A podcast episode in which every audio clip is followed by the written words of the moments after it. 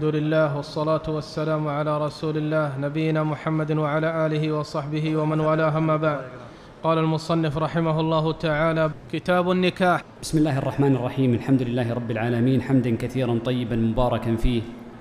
كما يحب ربنا ويرضى وأشهد أن لا إله إلا الله وحده لا شريك له وأشهد أن محمدا عبد الله ورسوله صلى الله عليه وعلى آله وأصحابه وسلم تسليما كثيرا إلى يوم الدين. ثم أما بعد. نعم بدأ المصنف بعد ذلك بكتاب النكاح وهو من العقود الشريفة التي حث عليها الشرع. نعم. وهو, وهو من سنن المرسلين. قوله وهو من سنن المرسلين أي أن أنبياء الله صلوات الله وسلامه عليهم جلهم كان متزوجا. وقد بين النبي صلى الله عليه وسلم أن من ترك الزواج فليس مني ومن رغب عن سنتي فليس مني حينما قال بعض أصحابه لا أنكح النساء.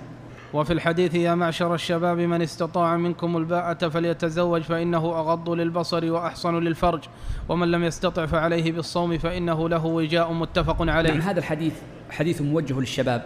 فيقول يا معشر الشباب من استطاع منكم الباءة.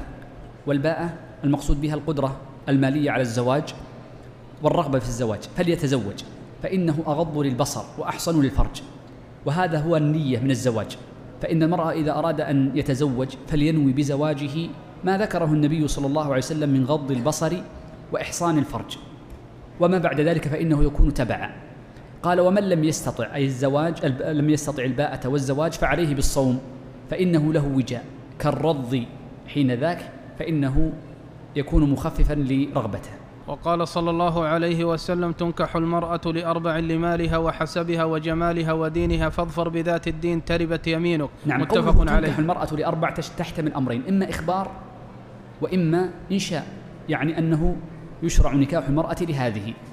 الأربع أولها لمالها فإن المرأة إذا كانت ذات مال رغب فيها كما في حديث الربيع. وحسبها المراد بالحسب أمور نسبها ومكانة أهلها من شرف ونحوه وكذلك أيضا ما يكون في علم ونحوه فإنه يسمى حسبا. قال وجمالها وهذا واضح ودينها.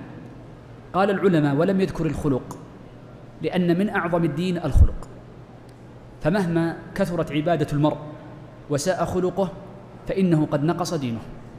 ولذا فإن معرفة الخلق من الدين. ولا شك أن هذا من الدين كما أن أن بذل الصدقات من الدين لكنها لا تنفع صاحبه يوم القيامة إلا بالتوحيد.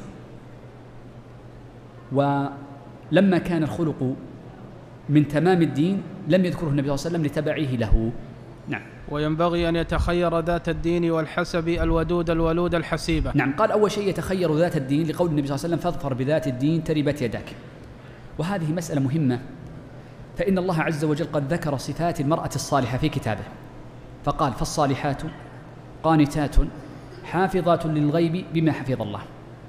قوله صالحات أي صالحات في دينهن صالحات في معاملاتهن مطيعات لأمر الله عز وجل. قانتات قال سفيان بن عيينة المراد بالقانتة الطائعة التي تطيع زوجها فتطيعه إذا أمرها وتنزجر عند زجره ونهيه.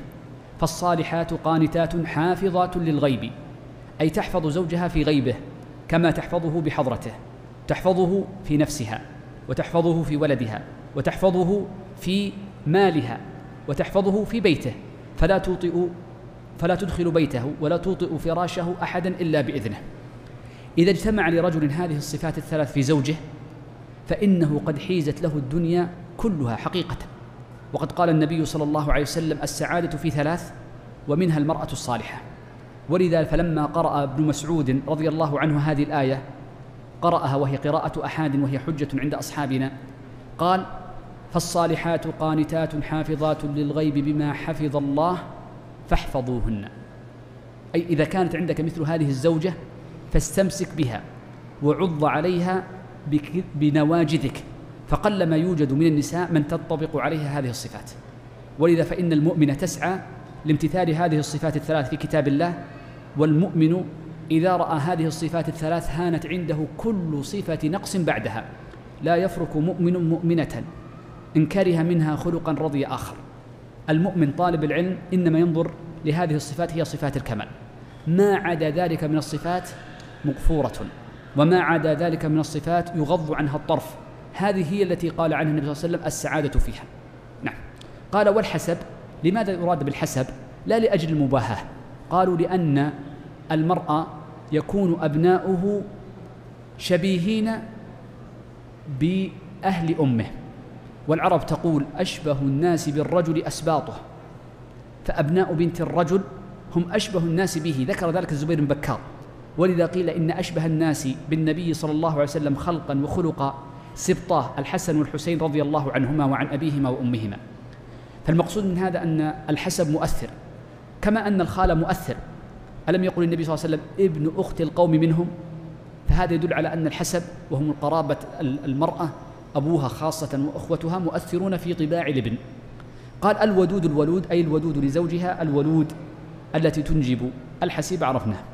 وإذا وقع في قلبه خطبة امرأة فله أن ينظر منها ما يدعوه إلى نكاحها. نعم إما جرت العادة بكشفه كالوجه والشعر واليدين ونحو ذلك. ولا يحل للرجل أن يخطب على خطبة أخيه المسلم حتى يأذن أو يترك. نعم. ثبت عن النبي صلى الله عليه وسلم أنه نهى أن يخطب المسلم على خطبة أخيه. ومعنى الخطبة على الخطبة يعني أن يتقدم رجل لامرأة فيخطبها ثم يخطب الثاني. فهذا محرم.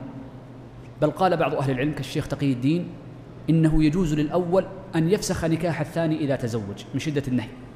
طيب متى يجوز لرجل أن يخطب امرأة خطبها غيره؟ قالوا في حالات. الحالة الأولى التي ذكرها المصنف هنا قال حتى يأذن أي يأذن الخاطب الأول وإذنه إما صراحة أو سكوتا. فلو قال سأخطب, فلا سأخطب فلانة وسكت الخاطب الأول صرت نص على فقهاؤنا أنه بحكم الإذن فالسكوت هنا إذن. الأمر الثاني قال أو يترك. هنا يترك تحتمل يترك أو يترك.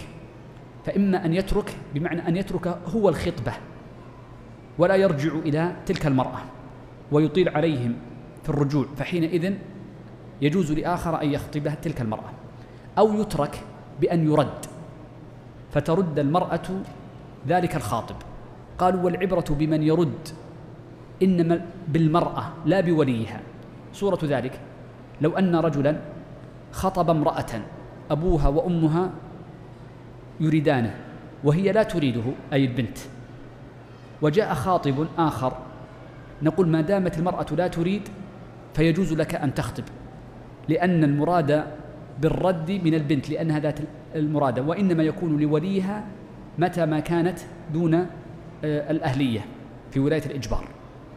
الحالة الثالثة إذا كان جاهلا لا يعلم فإنه لا إثم عليه فإذا خطب على خطبة أخيه لا إثم عليه. هنا مسألة فقط يظنها بعض الناس. يقول بعض الناس إذا جاءني خاطب أول ثم جاءني خاطب ثان فهل يجوز أن أرد الأول وأقبل الثاني أم لا؟ نقول إذا كان الثاني ليس خاطبا على الخطبة بمعنى الصورة المحرمة ذكرناها قبل قليل بأن كان الخاطب الثاني ليس عالما بخطبة الأول أو وجود الصور السابقة التي ذكرت فنقول لك الحق أو للمرأة الحق أن تقبل الخاطب الثاني وتترك الأول. وأما إن كان الثاني خاطبا على الخطبة فلا تقبل خطبته ولا تزوجه فإن أول قدومه كان للنهي. بل قال بعض أهل العلم الشيخ تقي الدين إن النكاح لا يصح فقط. إذن ليس كل خاطب ثان لا يزوج بل إذا كان خاطبا عن الخطبة بأن كان منهيا عنه في الصورة ذكرناها قبل قليل بقيودها. ولا يجوز التصريح بخطبة المعتدة مطلقا. نعم المعتدة سواء كانت معتدة من طلاق أو معتدة من وفاة فإنه لا يجوز التصريح بخطبتها مطلقا ولو كان الطلاق بائنا. ويجوز التعريض في خطبة البائن بموت أو غيره لقوله. نعم يقول الشيخ ويجوز التعريض في خطبة البائن. من هي البائن؟ قال بموت بأن مات عنها زوجها أو غيره. البائن بغير الموت إما بفسخ أو بطلاق. وسيأتي إن شاء الله من هي البائن بطلاق وسيردها المصنف. إذن البائن قد تكون بموت وقد تكون بفسخ وقد تكون بطلاق. والبائن بالطلاق أربع صور أو ثلاث سيريدها المصنف. لقوله تعالى ولا جناح عليكم فيما عرضتم به من خطبة النساء. أو أكننتم في أنفسكم. أو أكننتم وقد في جاء أن وقد جاء أن النبي صلى الله عليه وسلم كما عند الدار قطني عرض في خطبته لأم سلمة. فإن أم سلمة رضي الله عنها لما مات زوجها أبو سلمة دخل عليها النبي صلى الله عليه وسلم وقال إني أنا رسول الله وأنا خير. قالوا فذلك تعريض منه صلى الله عليه وسلم بالخطبة. وجاء أن عمر بن عبد العزيز رأى امرأة قد مات زوجها يعرفها من قراباته وكانت تضرب وجهها أي كانت معتدة بعد الوفاة. فقال لا تضربي فإن لنا غرضا. وهذا من باب التعريف فهذه صور التعريض إما أن يذكر صفته لكن لا يصرح بالخطبة. نعم. وصفة التعريض أن يقول إني في مثلك لراغب أو لا تفوتيني نفسك ونحوها. نعم. هذه صور التعريض وأما التصريح فلا يجوز. وينبغي أن يخطب في عقد, في عقد النكاح بخطبة ابن مسعود قال علمنا رسول الله صلى الله عليه وسلم التشاهد في الحاجة. إن الحمد لله نحمده ونستعينه ونستغفره ونعوذ بالله من شرور أنفسنا وسيئات أعمالنا. من يهده الله فلا مضل له ومن يضلل فلا هادي له وأشهد أن لا إله إلا الله وحده لا شريك له وأشهد أن محمدا عبده ورسوله ويقرأ ثلاث آيات رواه أهل السنن والثلاث الآيات فسرها بعضهم وهي قوله تعالى يا أيها الذين آمنوا اتقوا الله حق تقاته ولا تموتن إلا وأنتم مسلمون. الآية الأولى من سورة النساء. يا أيها الناس اتقوا ربكم الذي خلقكم من نفس واحدة وخلق منها زوجها وبث منهما رجالا كثيرا ونساء. واتقوا الله الذي تساءلون به والأرحام إن الله كان عليكم رقيبا. وقوله تعالى يا أيها الذين آمنوا اتقوا الله وقولوا قولا سديدا يصلح لكم أعمالكم ويغفر لكم ذنوبكم. ومن يطع الله ورسوله فقد فاز فوزا عظيما. نعم هذه الآيات مع مع خطبة الحاجة هي مستحبة عند عقد النكاح. بل من شدة تأكيدها كان الإمام أحمد رحمه الله تعالى إذا حضر عقد نكاح ولم تقل فيه هذه الخطبة بالآيات خرج. من شدة تأكيد استحباب قراءة هذه الخطبة. ومن يقول هذه الخطبة؟ إما أن يقولها الناكح نفسه فيقولها ثم يقول أرغب بالزواج من فلانة فيقول أبوها زوجتك ثم يقول قبلت. أو أن يكون وليها هو الذي يقولها أو يكون هناك طرف ثالث. وقد استحب العلماء أن يقول الخط أن يقول هذه الخطبة رجل صالح. ولذا من كلامهم ولكن بزماننا يستحب أن تختار لمن يعقد لك بأن يقول هذه الخطبة رجل صالح. فإنه يرجى بدعائه إن شاء الله عز وجل اليمن في هذا الزواج. ولا يجب إلا الق... قال ولا يجب أي ولا ينعقد النكاح إلا بالإجاب والقبول. والإجاب والقبول هما ركنا النكاح. الإجاب هو اللفظ الصادر من الولي كقوله زوجتك أو أنكحتك نعم. الإجاب والقبول في النكاح مهم جدا. لأن النكاح لا ينعقد إلا باللفظ. وانتبه لهذه المسألة. وذلك قال المصنف ولا يجب إلا بالإجاب والقبول. فلا ينعقد بالفعل عكس البيع. فإنه ينعقد بالمعاطاة. ولا ينعقد بالكتابة. فلو أن رجلا كتب عقدا ووقع عليه نقول لم ينعقد عقد النكاح. حتى يقول الأب زوجتك ابنتي ويقول الابن قبلت النكاح. فلا بد من التلفظ بالنكاح. إذا لا بد من أن يكون الإجاب والقبول قولا. هذا الإجاب والقبول احتيط له في باب النكاح ما لم يحتط في غيره. فقال فقهاؤنا إنه لا بد أن يكون الإيجاب والقبول بالصريح دون الكنائي ولذا عدوا لنا الألفاظ الصراح الصريحة. قالوا وليس للإيجاب والقبول وليس للنكاح ألفاظ كنائية وإنما هي ألفاظ صريحة فقط. هذا من باب الاحتياط لأن أهم عقد وأخطر عقد هو عقد النكاح. كما أنهم ذكروا أن الإجابة والقبول لا بد أن يكون بالعربية لمن كان يحسنها. وأما من لم يحسن العربية فيجوز له أن يوجب وأن يقبل بلسانه ولا يلزمه تعلم العربية بخلاف العبادات كالتكبير والقراءة فيلزم تعلم العربية. أيضا مما قالوه قالوا إن الإجابة والقبول يجب أن يتقدم الإيجاب فيه القبول. ولا يصح أن يتقدم القبول على الإيجاب مثل ما قلنا في البيع. البيع يصح يتقدم القبول على الإيجاب. أما النكاح فيجب أن يتقدم الإيجاب على القبول. فيقول زوجتك ابنتي فيقول قبلت. فلو تقدم القبول على الإيجاب لم ينعقد عقد النكاح. مثل أن يقول زوجني ابنتك فيقول زوجتك لم ينعقد. حتى يقول قبلت. الأمر الرابع أنهم يقولون إن الإجابة والقبول لا بد أن يكونا متواليين في مجلس واحد. فلو كان غير متواليين بأن فصل بينهما فاصل طويل ولو كان مجلسا واحدا لم ينعقد. كذلك مما ذكروه أيضا أن الإجابة لا بد فيه من التعيين وسيأتي أظن لا لم يذكرها المصنف سيأتي أن العلماء يقولون لا بد فيه من التعيين فيقول زوجتك ابنتي فاطمة أو رقية أو زينب أو يقول ابنتي هذه أو الطويلة ونحو ذلك. كل هذه الأمور تدلنا على أن عقد النكاح عقد خطير. فقد جعل الشارع ومن ثم اجتهاد الفقهاء له شروطا قوية ليفرق بين النكاح والسفاح ولكي يعظم هذا النكاح في النفوس. كما قال النبي صلى الله عليه وسلم فإنكم أخذتموهن بكتاب الله وبعهده سبحانه وتعالى. فبكتاب الله أخذ فالأمر خطير فيحتاط له في الابتداء ويحتاط له في الاستدامة. بدأ في الإيجاب. قال الإيجاب هو اللفظ الصادر من الولي. مفهوم هذه الجملة؟ أنه لا لا يصح الإيجاب بغير كلام لأنه قال لفظ. وقوله الصادر من الولي أي لا بد أن يكون المتلفظ به الولي فلا توجب المرأة عن نفسها.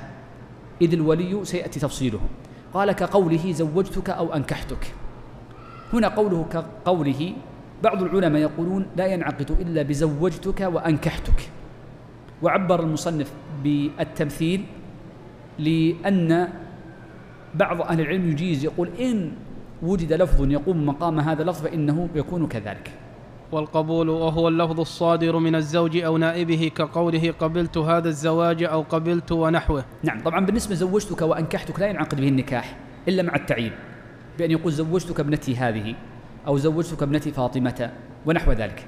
أما زوجتك ويسكت من غير تعيين لا ينعقد. فلا بد من النص. قال والقبول هو اللفظ الصادر من الزوج أو نائبه. نائب الزوج هو وكيله أو وليه.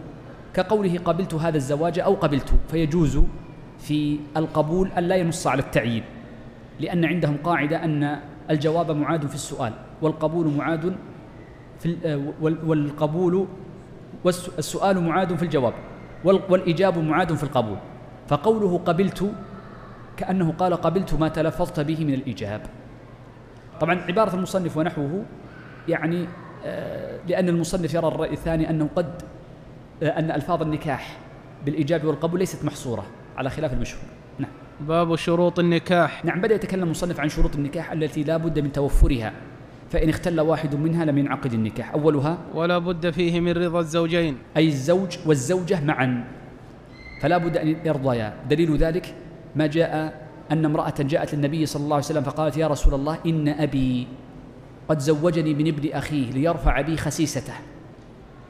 فرد النبي صلى الله عليه وسلم نكاحها لها فقالت أما وقد رددت نكاح النكاح إلي فإني قد أمضيت ما أمضى أبي ولكني أردت أن يعلم الناس أن أردت أن يعلم النساء أن لهن في أمرهن خيارة فالمرأة لا بد من رضاها لكن إن كانت الولاية واحفظ هذه الجملة إن كانت الولاية ولاية اختيار فلا بد أن يكون رضاها مقارنا العقد أو قبله.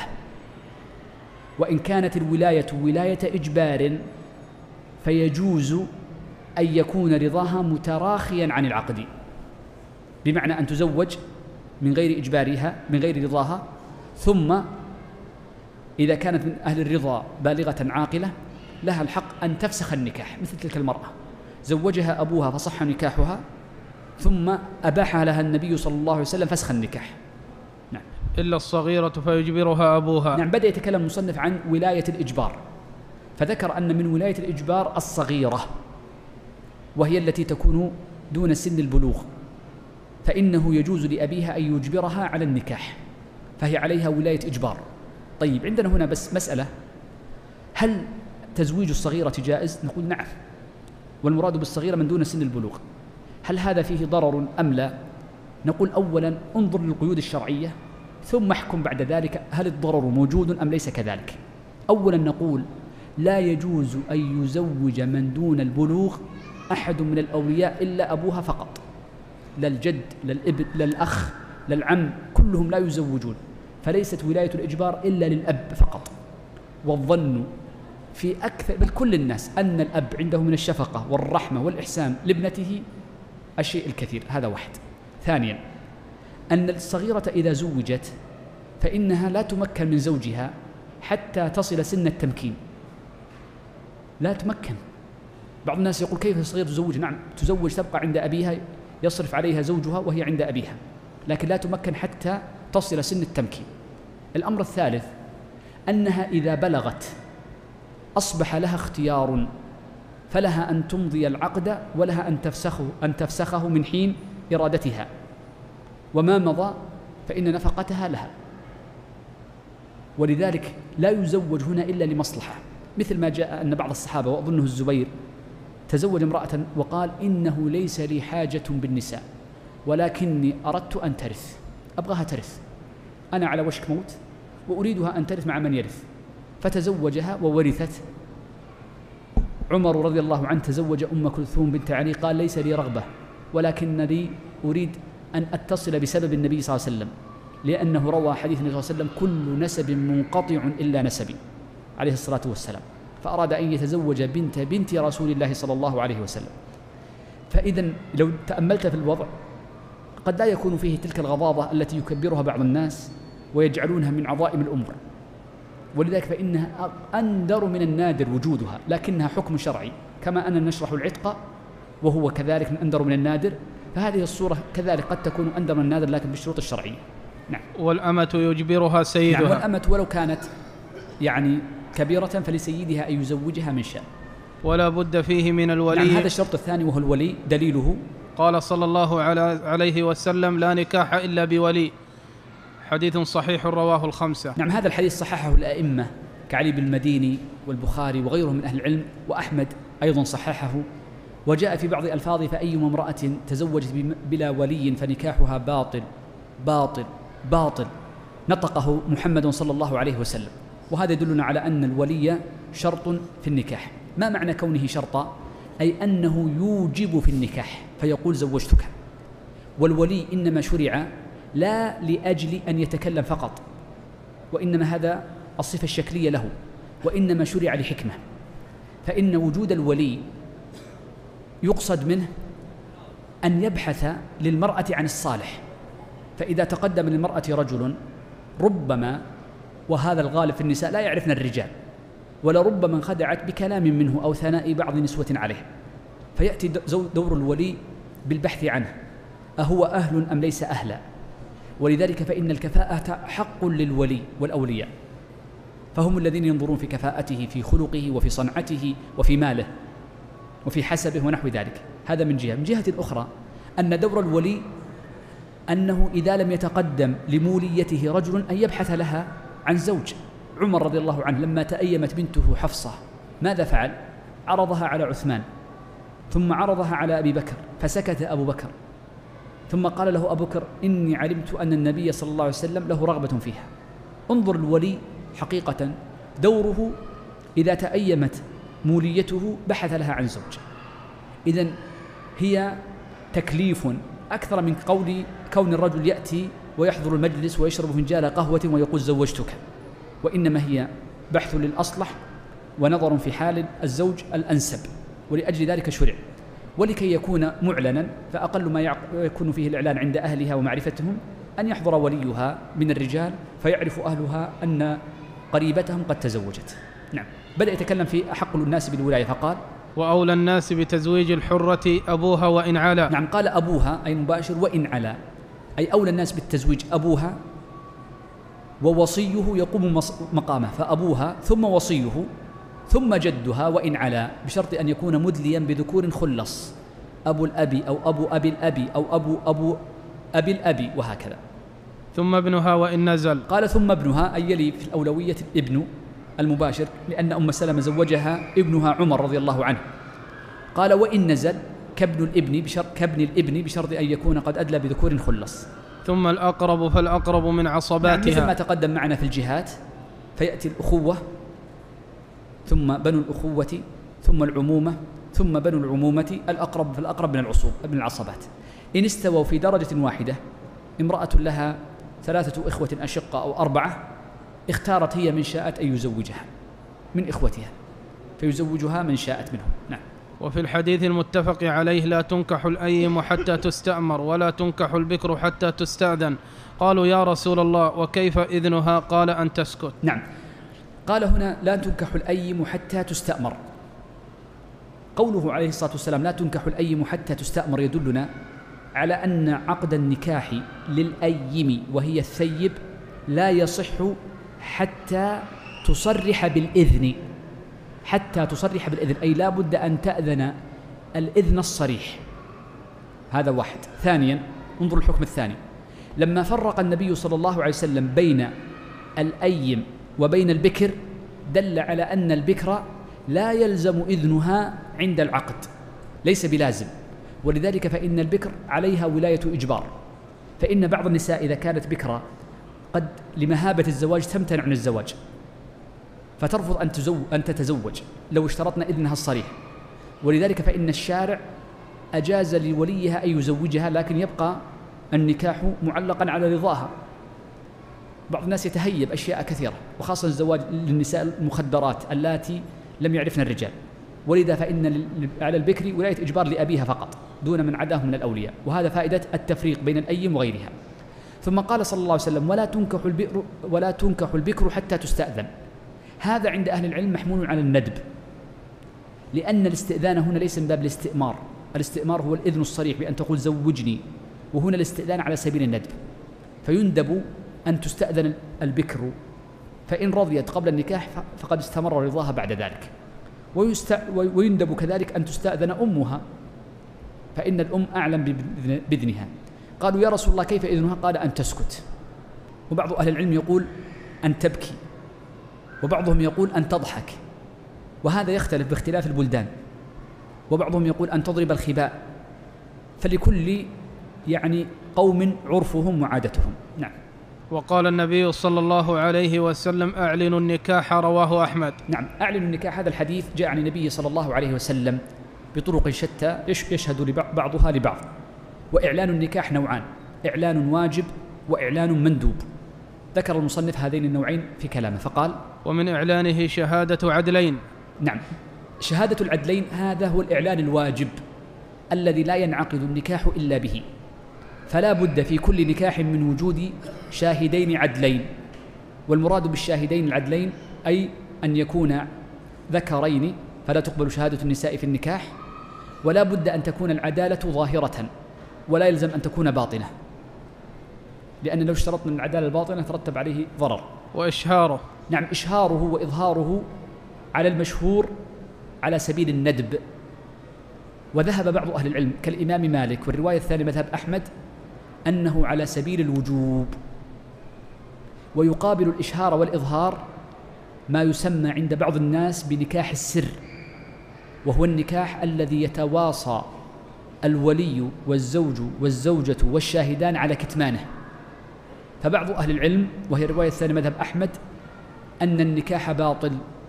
لعموم أعلنوا النكاح.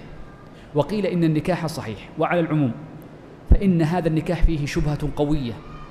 ولذا فإن المسلم لا يتزوج نكاح سر بل لا بد أن يكون نكاحه نكاحا معلنا. نعم فقهاؤنا يقولون أقل الإعلان وهو الحد الموجب الواجب شاهدان فقط لكن نقول يجب إشهاره. فإن فرق ما بين النكاح والسفاح إعلان النكاح. نعم. وإظهاره والضرب عليه بالدف ونحوه. نعم من إعلانه وإشهاره وجود الوليمة من إعلانه وإشهاره ضرب الدف عليه. فقد جاء في بعض ألفاظ الحديث أعلنوا النكاح واضربوا عليه بالدف. فدل ذلك على أن هذا من باب الإشهار. وضرب الدف مشروع للرجال والنساء معا على المشهور في في النكاح. وليس لولي المرأة تزويجها بغير كفء لها فليس الفاجر كفءا للعفيفة والعرب بعضهم لبعض أكفاء. نعم. قال وليس للولي أن يزوج موليته بغير كفء لها. حرام عليه ذلك. يحرم على الولي أن يزوج موليته من ليس كفءا وما هي الكفاءة؟ أولا الكفاءة في الدين بمعنى أن يكون الزوج فاسقا فليس له أن يزوج فاسقا ببرة. الثاني الكفاءة في المال فليس له أن يزوجها إلا بإذن. ثالثا الكفاءة في الصنعة. رابعا الكفاءة في الحسب. ذكر المصنف أن العرب بعضهم أكفاء لبعض وذكر غير ذلك أيضا. لكن لو زوجها فالعقد صحيح. والعلماء يقولون إن الكفاءة ليست شرطا للصحة وإنما هي شرط للزوم. هذا هو المعتمد عندهم. نعم. فإن عدم وليها أو غاب غيبة طويلة أو امتنع من تزويجها كفوا زو كفءا زوجها, زوجها الحاكم كما في الحديث. السلطان ولي من لا ولي من لا ولي له أخرجه أصحاب السنن إلا النسائي. يقول الشيخ إذا عدم الولي بأن لم يكن للمرأة ولي مطلقا. أو كان لها ولي لكن غاب غيبة طويلة. تعبير المصنف بالغيبة الطويلة حسن.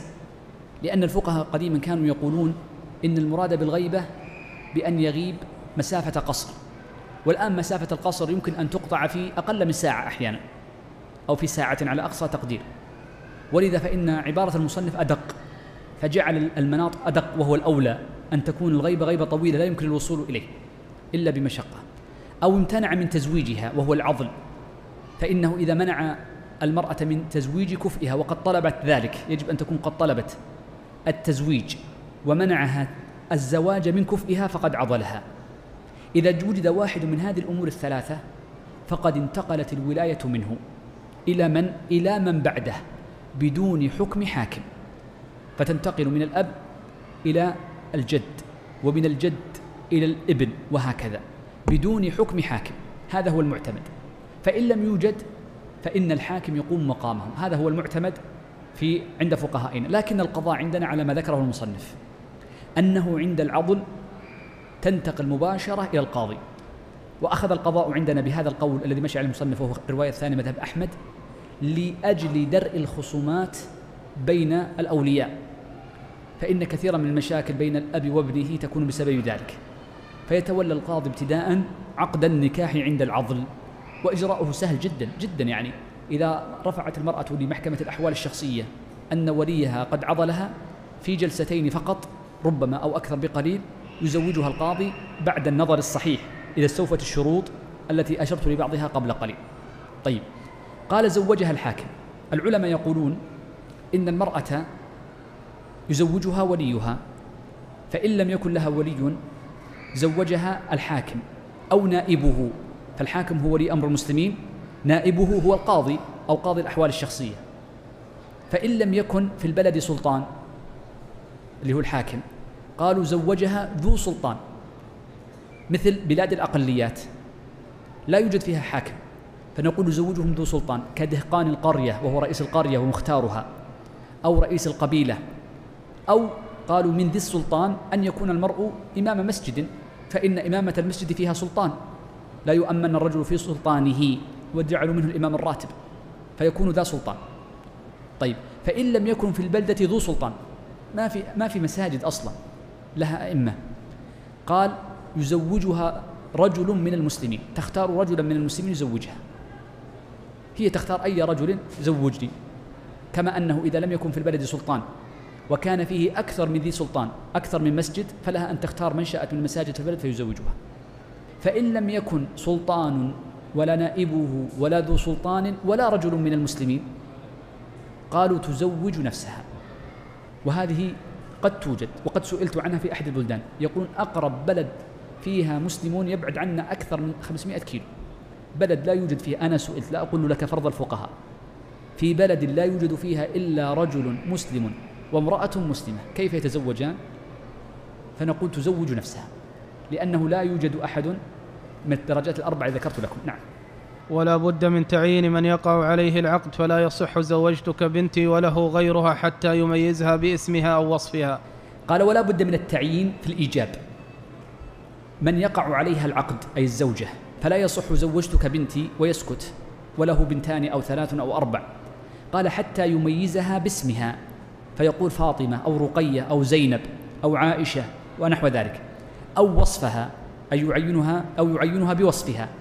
كأن يقول الطويلة أو الأولى أو الكبيرة أو هذه ويشير إليها.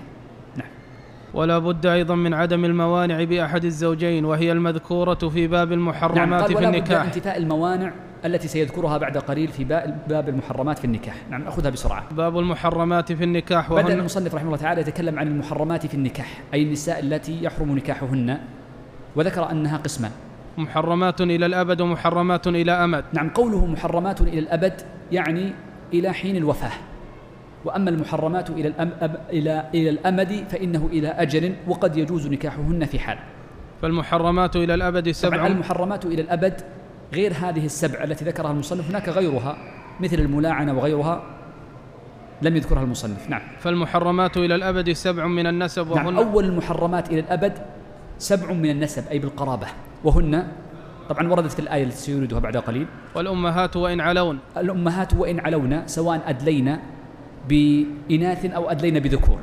والبنات وإن نزلن ولو من بنات البنت. نعم. قوله ولو من بنات الابن بنات البنت أي سواء كن وارثات أو غير وارثات فإنهن محرمات. والأخوات مطلقا. سواء كن شقيقات أو لأب أو لأم. وبناتهن. أي وبنات الأخوات مطلقا كذلك. وبنات الإخوة. وبنات الإخوة سواء كان الإخوة أشقاء أو لأب أو لأم. والعمات والخالات له أو لأحد أصوله. أو لأحد أصولك عمات وخالات الأب أو عمات وخالات الأم أو الجد والجدة ونحو ذلك. وسبع من الرضاع نظير المذكورات قال وسبع من الرضاع محرمات وهن مقابلات المذكورات.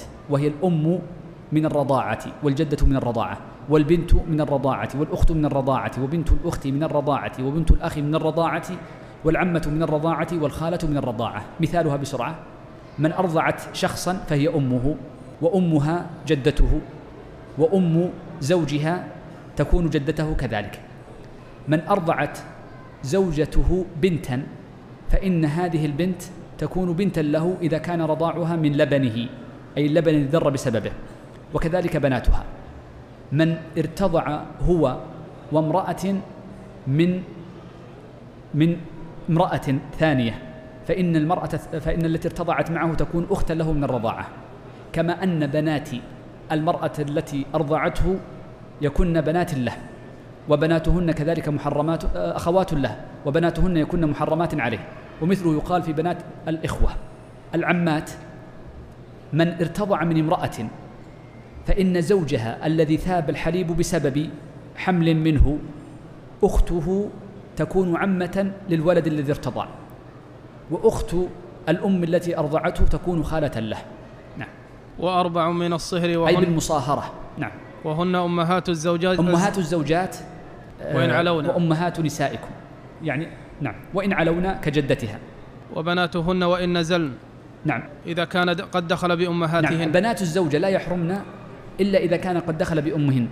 وربائبكم اللاتي في حجوركم من نسائكم اللاتي دخلتم بهن. فإن لم تكونوا دخلتم بهن فلا جناح عليكم. وزوجات الآباء وإن علونا. نعم زوجات الآباء كذلك محرمات بن- بعقد النكاح. وزوجات الأبناء وإن نزلن من, س- من نسب أو رضاع. نعم قوله من نسب أو رضاع يرجع للأمور الأربع. لأن قول النبي صلى الله عليه وسلم يحرم من الرضاعة ما يحرم من النسب يشمل نسب الولادة ونسب الصهر معا.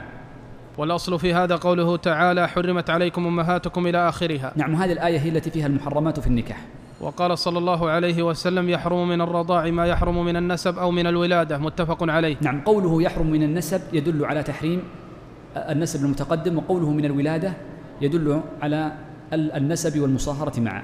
وأما المحرمات إلى أمد فمنهن قوله صلى الله عليه وسلم لا يجمع بين المرأة وعمتها ولا بين المرأة وخالتها متفق عليه مع قوله تعالى وأن تجمعوا بين الأختين. نعم. لا يجوز الجمع بين كل امرأتين بينهما قرابة ما قرابة أو قرابة تحريم. بمعنى لو أن إحدى المرأتين ذكر والأخرى أنثى. فإنه لا يجوز لواحدة منهن أن تتزوج بها فلا يجوز الجمع بينهما. فالجمع بين الأختين في كتاب الله لا يجوز. والجمع بين المرأة وعمتها والمرأة وخالتها أيضا في كتاب الله عز وجل. في سنة النبي صلى الله عليه وسلم الحديث الذي في الصحيحين. وفي معناه كل قرابة تكون ذات محرم. فلا يجمع بين المرأة وبنت ابن ابن أخيها. أو بنت ابن ابن أختها فإنها داخلة في عموم الجمع بين المرأة وعمتها وخالتها. ولا يجوز للحر أن يجمع أكثر من أربع ولا للعبد أن يجمع أكثر من زوجتين. نعم لحديث غيلان. وأما ملك اليمين فله أن يطأ ما شاء. نعم ما دام بالملك. واضح. وإذا أسلم الكافر وتحته أختان اختار إحداهما أو عنده أكثر من أربع زوجات اختار أربعا وفارق البواقي. نعم لحديث غيلان لما أسلم وعنده عشر من النسوة أمره النبي صلى الله عليه وسلم أن يختار أربعا وأن يفارق ما عداهن. أما لو كان المرء مسلما وتزوج أكثر من أربع وهو جاهل بالحكم فنقول إن الخامسة وما بعدها نكاحها باطل. أما الذي تزوجهن قبل الإسلام فهو الذي يختار. لا نقول الأوائل نكاحهن صحيح. طيب لو كان المرء عالما بالحكم وتزوج فوق أربع فنقول هذا زنا. فيقام عليه وعليها حد الزنا إن كانت عالمة وإن أنجب ولدا فإن الولد لا ينسب لمن جاء بسبب من مائه لأن الولد ولد زنا. نعم. وتحرم المحرمة حتى تحل من إحرامها. نعم. لما ثبت في الصحيح النبي صلى الله عليه وسلم قال لا ينكح المحرم ولا ينكح. أي فلا يكون مولي وليا في النكاح. ونقل القاضي عياض. لا أدري أنا في شرح مسلم أو في المشارق. أن في بعض النسخ لا ينكح المحرم ولا ينكح. فحينئذ يكون معنى الحديث متوجها للمرأة. ونسبت هذا الكلام لعياض لما؟ لأن في بعض كتب الأدب يعيبون على من قرأ هذا الحديث بلفظ ولا ينكح ولكنه جاء في الرواية. نعم. والمعتدة من الغير حتى يبلغ الكتاب نعم. أجله. نعم. المرأة إذا كانت معتدة من غيره فلا يجوز لرجل أن يتزوجها ولو كانت الفرقة بائنة. والزانية على الزاني وغيره حتى تتوب. نعم. لقول الله عز وجل الزاني لا ينكح إلا زانية أو مشركة. والمشرك والزانية لا ينكحها إلا زان أو مشرك وحرم ذلك على المؤمنين. وتحرم مطلقته ثلاثا حتى تنكح زوجا غيره ويطأها ويفارقها وتنقضي عدتها. نعم سيأتي أيضا أن المطلقة ثلاثا وهي البائنة بينونة كبرى لا تحل له حتى تنكح زوجا غيره ولا بد أن يكون النكاح نكاحا صحيحا وأن يكون, وأن يكون نكاح رغبة وأن يكون فيه وطء. ويجوز الجمع بين الأختين بالملك ولكن إذا وطئ إحداهما لم تحل له الأخرى حتى يحرم الموطوءة بإخراج عن ملكه أو أو تزوج لها بعد الاستبراء. طيب يقول يجوز للرجل أن للشخص أن يملك أختين من باب الملك فقط فتكونان للخدمة مثلا. يقول لكن إذا وطئ واحدة من هاتين الأختين لم يجوز له أن يطأ أختها ويبقى ملكه على أختها لكن لا يجوز له الوطئ قال حتى يحرم الموطوءة الأولى التي وطئها أولا وكيف يكون تحريمها؟ قال بإخراجها عن ملكه بأن يبيعها أو يهبها لغيره فحينئذ لا يجوز له وطئها بإخراجها عن ملكه. قال أو يزوجها بعد الاستبراء بأن تستبرئ منه بحيضة لأجل استبراء الرحم من الحمل ثم يزوجها إما قنا أو حرا لا يجد طولا لأن مالك الأمة إذا زوج أمته حرم عليه أن ينظر إليها إلى حد معين كما عند أبي داود من حديث عمرو بن شعيب عن أبيه عن جده وحرم عليه وطئها كذلك إذا كانت مزوجة الأمة. والرضاع الذي يحرم ما كان قبل الفطام. نعم. قال الشيخ والرضاع الذي يحرم ما كان في قبل الفطام. لما ثبت عن النبي صلى الله عليه وسلم قال إنما الرضاعة من المجاعة. وقال إنما إنما الرضاع ما أنشز العظم وأنبت اللحم. فدل ذلك على أنه ما كان قبل الفطام. بعض العلماء وهو المشهور عند فقهائنا أنهم يقدرون الفطام بحولين للفظ جاء أظن عند الدار قطني أنه ما كان في الحولين. وبناء عليه فإن التقدير بالحولين يقولون تقدير على سبيل التحديد. فلو تأخر الرضاع عن الحولين ولو بدقيقة فإنه ليس بمحرم. هذا واحد. بعض أهل العلم وهي الرواية الثانية جعلوا التحريم معلقا بالفطام وهو الذي مشي عليه المصنف. ومعنى الفطام؟ أن الشخ أن الصبي أو أو البنت قد ينفطم قبل السنتين. قد ينفطم قبل السنتين. فبعض الناس يمتنع من الرضاعة بعد ستة أشهر وبعضهم بعد سنة. فنقول كل رضاع بعد فطامه بحيث أن لا يكون الحليب طعاما له فإنه ليس بمحرم. هذا رأي المصنف. وبناء على ذلك فإن قول المصنف ما كان قبل الفطام يحتمل احتمالين. الاحتمال الأول أن نوجهه على المشهور. فنقول إن المراد بما قبل الفطام أي بما قبل الفطام المعتاد وهما الحولان. وإن قلنا وجهناها على الرواية الثانية فيكون مطلق الفطام إذا كان أقل من الحولين لأن من شرط ألا يجاوز الحولين. وهو خمس رضعات فأكثر. نعم لحديث عائشة رضي الله عنها كان مما نزل في في القرآن عشر رضعات محرمات فنسخنا بخمس محرمات. فلا بد أن يكون خمس رضعات ولا بد أن يفصل بين كل فصلة بين كل رضعة ورضعة بترك الثدي. ولو لأجل التنفس. ولو كانت الرضعة الأولى غير مشبعة. فلا يلزم أن تكون الرضعة مشبعة. بل يلزم أن تكون مفصولا بين الرضعات ولو لأجل نفس أو لأجل عطاس أو لأجل ولو كان بغير إرادته كأن تكون مرضعته هي التي أبعدت الثدي عنه. وقوله رضعات لا يلزم أن يكون بالتقام ثدي بل قد يكون محلوبا فيسقاه فكل سقية برضعة. نعم. فيصير به الطفل وأولاده أولادا للمرضعة وصاحب اللبن. نعم. فالطفل الذي ارتضع وأولاده يكونون أولادا للمرضعة التي أرضعته وكان اللبن منها. ولصاحب اللبن أي الذي ثاب اللبن وهي زوجة له لكن انتبه عندنا هنا مسألة العلماء يقولون ليس كل لبن يكون محرما على المشهور إلا إذا كان اللبن ثاب بسبب حمل يعني وهي حامل ثاب اللبن. بعض النساء يخرج اللبن منها وهي حامل أو ثاب اللبن بعد الولادة سواء ولد حيا أو ميتا.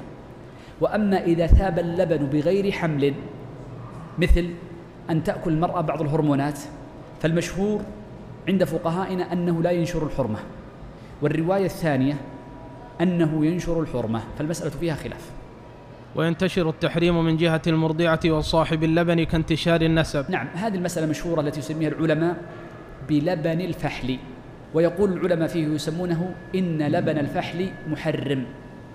الفحل ليس له لبن ولكن معناه أن اللبن الذي ارتضع منه الصبي ثاب بسبب حمل من هذا الرجل. فلما ثاب بسبب حمل هذا الرجل نسب إليه فسميناه لبن الفحل. وقال النبي صلى الله عليه وسلم لعائشة فإنه عمك من الرضاعة. فدل ذلك على أن الحرمة تنتشر من جهة الأم ومن جهة الأب معا. نقف عند هذا الموضع ونكمل إن شاء الله عز وجل غدا. وصلى الله وسلم وبارك على نبينا محمد وعلى آله وصحبه أجمعين.